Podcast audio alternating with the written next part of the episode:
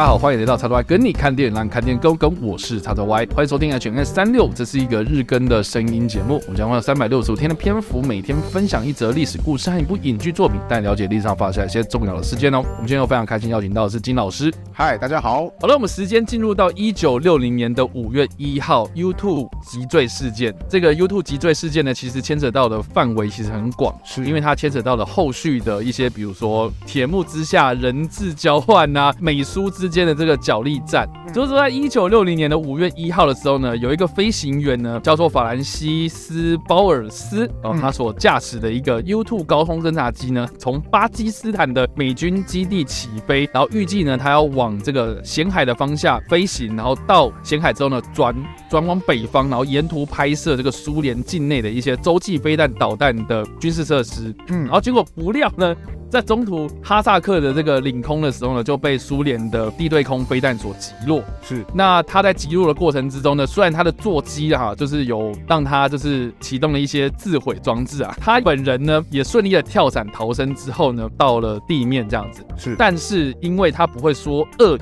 所以就马上的被这个苏联军所扣押。那就在这件事情发生之后的四天，鲍尔斯跟美方是完完全全失联的状态啊。是。那美方呢，也在这个失联状态之下呢，就认定这个鲍尔斯是已经殉职了。是。对，他们也不知道说这个鲍尔斯到底是死是活啦。嗯。所以他们就这个发布了一个国家级的消息。他们就说呢，这个美国国家太空总署 NASA，他们就发布了一则这个有关 U2 侦察机在土耳其北。进啊，收集气象的一个活动资讯，然后你就说呢啊，我们前几天呢啊，这个 NASA 的这个呃收集气象资讯的 U2 呢，在土耳其这边呢哦发生的这个氧气供给系统故障的坠机意外，甚至还公布了哈这个机身上面有涂有 NASA 字样的这个气象专用的 U2 侦察机，然后想要来掩盖这件事情。这个新闻呢，实际上呢是 CIA 跟 NASA 双方为了要掩盖这个。军事情搜工作，所以制造了假消息，然后让这个苏联开始，嗯，觉得在你们美国人在干蠢事这样子。是。那在这个 NASA 公布假消息之后呢，苏联就故意发布了一则他们击落了 U2 间谍机的消息。然后甚至呢，然后当时的这个苏联领导人赫鲁雪夫呢，还故意的讲说这个啊，当时啊，他们怎样怎么发现这件事情啊，然后这个飞机的残骸在这里啊，是，然后故意不讲鲍尔斯到底是死还是活，嗯。然后美方呢，就看到这样的消息之后，就认为说，哦，他应该是已经殉职了，是，所以就开始继续用他的那一套说法，就说啊，氧气供应系统故障。好，我非常的抱歉呐、啊，因为这件事情其实这个意外，好，单一事件啊，是，所以我们就希望说你们多多包涵啊，哈，这样子。那直到这个击坠事件的第六天之后呢，苏联就公布了鲍尔斯被逮捕的照片，是，然后就也公布了很多这个 U2 侦察机的残骸，嗯，然后也告诉大家，就是说什么这个美国人哈就在我们上空这样子动刀啊，哈，说还说了这么多的这个谎话，对，所以赫鲁雪夫就是当年就有讲了，就是说哦，我要跟你大家讲这个天大的消息。嗯、哦，我们来看看这个美国到底说了多少蠢话，这样。是，所以就把很多的这个事实给公布了。那美军当然就是在这个公布这些事情之后呢，就颜面尽失啊，而且还演变成双方啊，美苏双方他们在后续的联合国开会上面呢，就互杠，像小朋友一样在这个会议上面然后吵架这样子，是，然后而且呢还互相的指责说。哦，对方都有对我们国家的这个呃国家机密啊、国家安全啊，或是这个间谍活动啊、海外的间谍活动有造成了彼此这样子国家安全的疑虑，这样子。嗯嗯。但是事实上呢，YouTube 击坠事件的三年前，美国境内呢，他们就有逮捕了一个当时有苏联当代王牌间谍之称的一个苏联间谍鲁道夫·阿贝尔。他在美国纽约被 FBI 逮捕之后呢，就依照这个间谍跟泄露国家机密罪，判处了四十五年有期徒刑，所以被关在美国的监狱里面。美苏双方就是，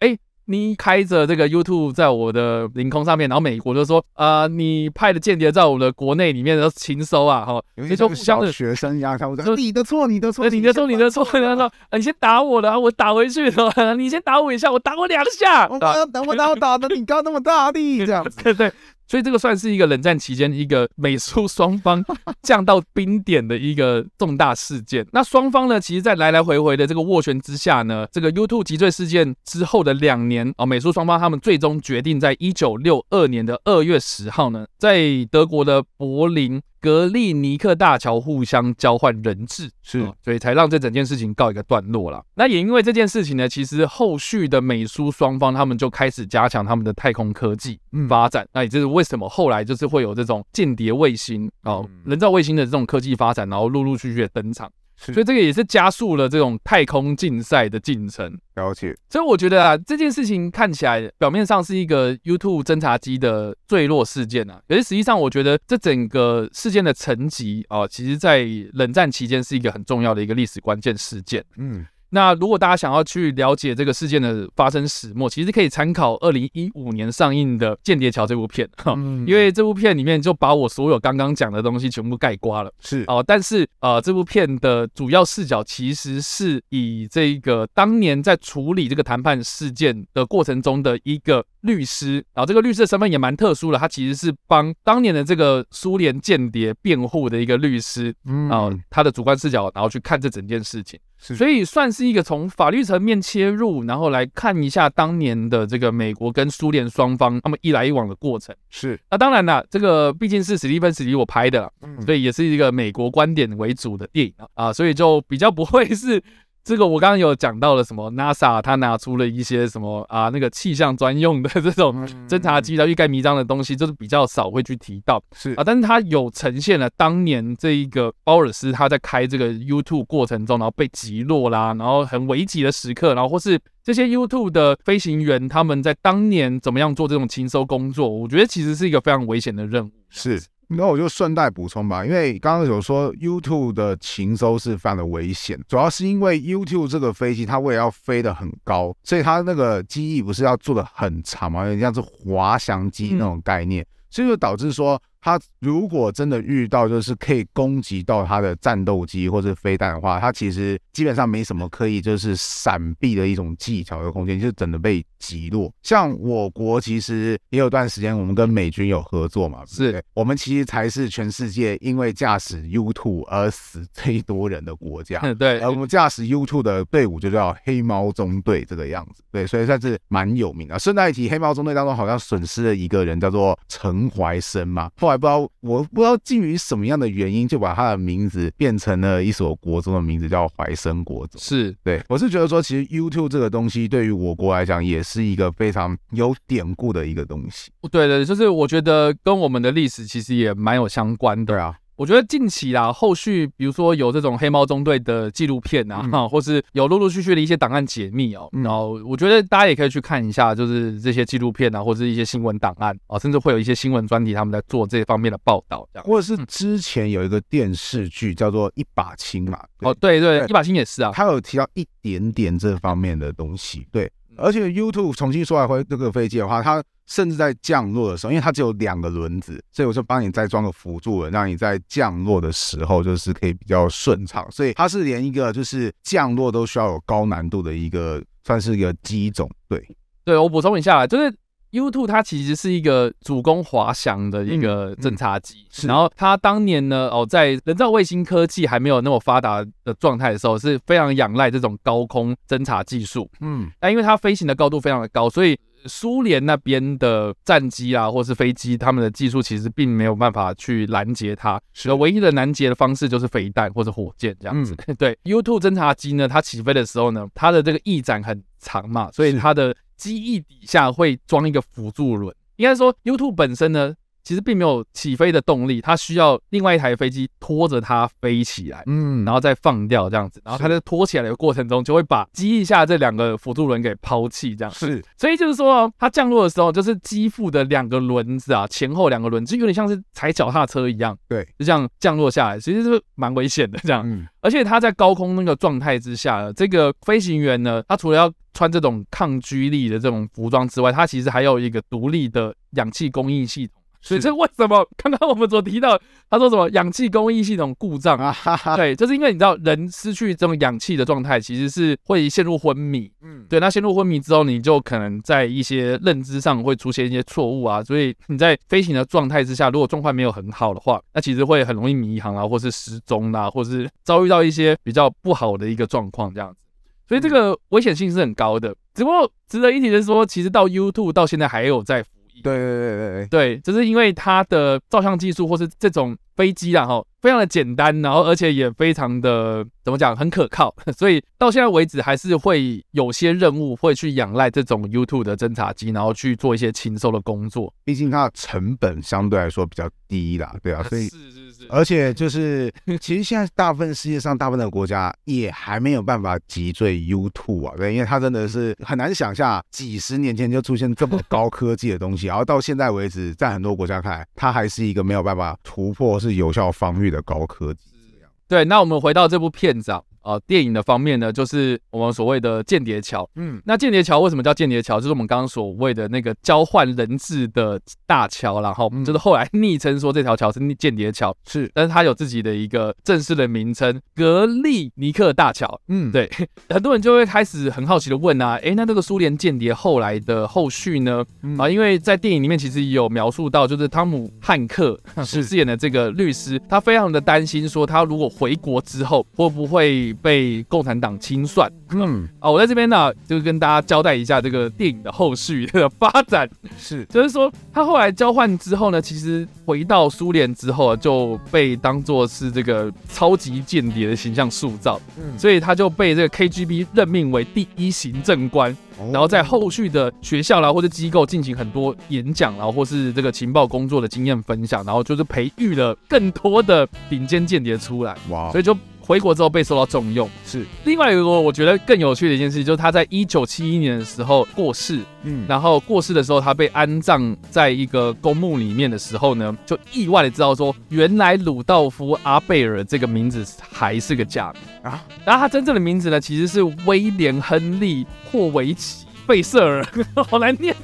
就是一个很长的一个名字，所以他在葬礼的当天才让西方媒体知道说，哦，原来他的本名。你叫做鲁道夫阿贝尔，所以就连他的名字也是一个传奇故事。哇，真的是一个很彻底的间谍，对，很彻底的间谍。那另外一个呢，很多人就会好奇，就是说，哎，那这个飞行员呢？哦，就是我们知道说这个苏联的间谍啊，嗯，然后后来就是变成。这个呃，苏联当地的一个明星嘛，偶像这样是。那这个鲍威尔后来呢？啊，他跑去哪里呢？鲍威尔呢，后来他在这个返回美国之后呢，就被 CIA 授予的情报之星的奖章。那、嗯、后来呢，他在一九七零年的时候就发表了他第一本有关这个脊椎事件的著作回忆录，然后就记载当年啊，他怎么样去这个面对这些苏联的扣押啦，或是这个击坠的过程到底发生什么事情。然后间谍桥的那个部分的情节也是根据他的回忆录去去呈现出来的这样子。啊，只可惜的就是说，在一九七七年的时候呢，他在一场飞行的事故之中，然后过世了，然后死后就安葬在这个阿灵顿的国家公园里面。所以这两个人也算是都算是回国之后都有好的结局，没有说就是清算的。比如说像是我们前阵提到的那个朗波尔曼所演的那个虚构的角色，就是哎，你说说你在美国做了什么事情啊？然后拿狼把他的这个牙齿都打掉了，这样 帮你免费做植牙手术。那如果现在想要看到就是当年的。呃，YouTube 击坠事件的一些文物啊，比如说鲍威尔他的一些遗物啊，而历史文物啊，大家可以去美国华盛顿特区郊外的一个冷战历史博物馆里面去参观，然后里面就有当年这个鲍威尔的一些，比如说衣服啦，或是他在飞机上面所遗留的一些这样，嗯，对，所以大家也可以有兴趣的话，可以参考一下这样。然后《间谍桥》这部电影，其实我还蛮想放给学生看的，因为就是我觉得它可以很明显就是代表说，就是冷战的各个标志性的产物。像有刚刚有提到，他们是在这个柏林嘛，就是来进行交换人质的仪式。那其实当中就有拍到好像逐渐在建设那个柏林围。哦，对，有没有？对，就是从零开始到有，对，就是从一砖一瓦这样慢慢的盖起来。其实我觉得《间谍桥》这部片某种程度来讲，它有还原的这个历史的进程，我觉得是有点无奈的感觉。就是是你明明就已经知道说不能这样，可是你就是看它慢慢慢慢这样被建起来，然后甚至还演变成一个你知道，不是只有一座桥哦。嗯，对，就是我们都可以来聊啦。就是说柏林围墙这个墙，它不是只有一面墙，它是一个范围。嗯，对，然后里面有什么钉床啊，然后巨马啊，或是沙地啊什么的，然后甚至要瞭望台，然后看到什么人，然后翻过来就马上开枪毙了他，是这样子。所以。算是一个冷战时期啊、呃，这个东西冲突的铁幕之下的一个产物，这样子。对，然后而且还有前面，就是我觉得他前面一开始很吸引我的是，就是那位就是苏联的间谍之王，嗯，他用一些方式来传递那个消息，我说哇，原来间谍的传递方式那个时候啊是这个样子，会觉得说哦，难难怪哦，对，但难怪这么说吧，同样也是处于冷战状态，为什么我们的政府会喊出小心匪谍就在你身边？因为这个就可能就是大家一个眼神交换，然后可能就已经把情报，或是说无意无意识的动作，情报可能就已经把它给传递出去。包含就是我不知道是不是真的，对，就是在电影当中不是有演到说，就是间谍之王他把那个应该只是开场吧，他就把一个消息好像是藏在他的颜料罐里。对对对对对对，就他好像说就借机说什么在美国上厕所，上厕所，他就把它冲掉，就就是毫不留痕迹的就已经消灭掉他的证据了。对，我觉得那看到那个时候那个开场立刻就可以进入到就是那种大家叠对叠啊，就是冷战当中那种就是双方在私底下都是其实冲突。或者是试探非常的多的那种状态，对，我蛮喜欢的。然后还有一个延伸的话题，不过我觉得这个可能不一定是历史课的部分。是那个他不是有提到，就是很多民美国民众不是对那个汤姆汉克所演的律师哦，对，就感到很不满，说你为什么要为我们的一个间谍还还为他国贼？对，叛国贼还为他辩论呢？这个样子。然后我觉得说，嗯，这个的确要有时候在法律上难免就会遇到一种，就是我们觉得，哎，你为什么要这么做的那种类似状。不过这就留给公民课吧，说不定我们可以跟公民课老师一起做历史课放不完，就公民课继续放这样子。哎，不过你既然提到那件事情，就是后来有人就是说，那其实是这个编剧杜撰的。呃，是对对对，因为实际上并没有发生这这么严重的冲突事件，这样。对啊，所以我你刚刚前面也提到了嘛，就是史蒂芬史，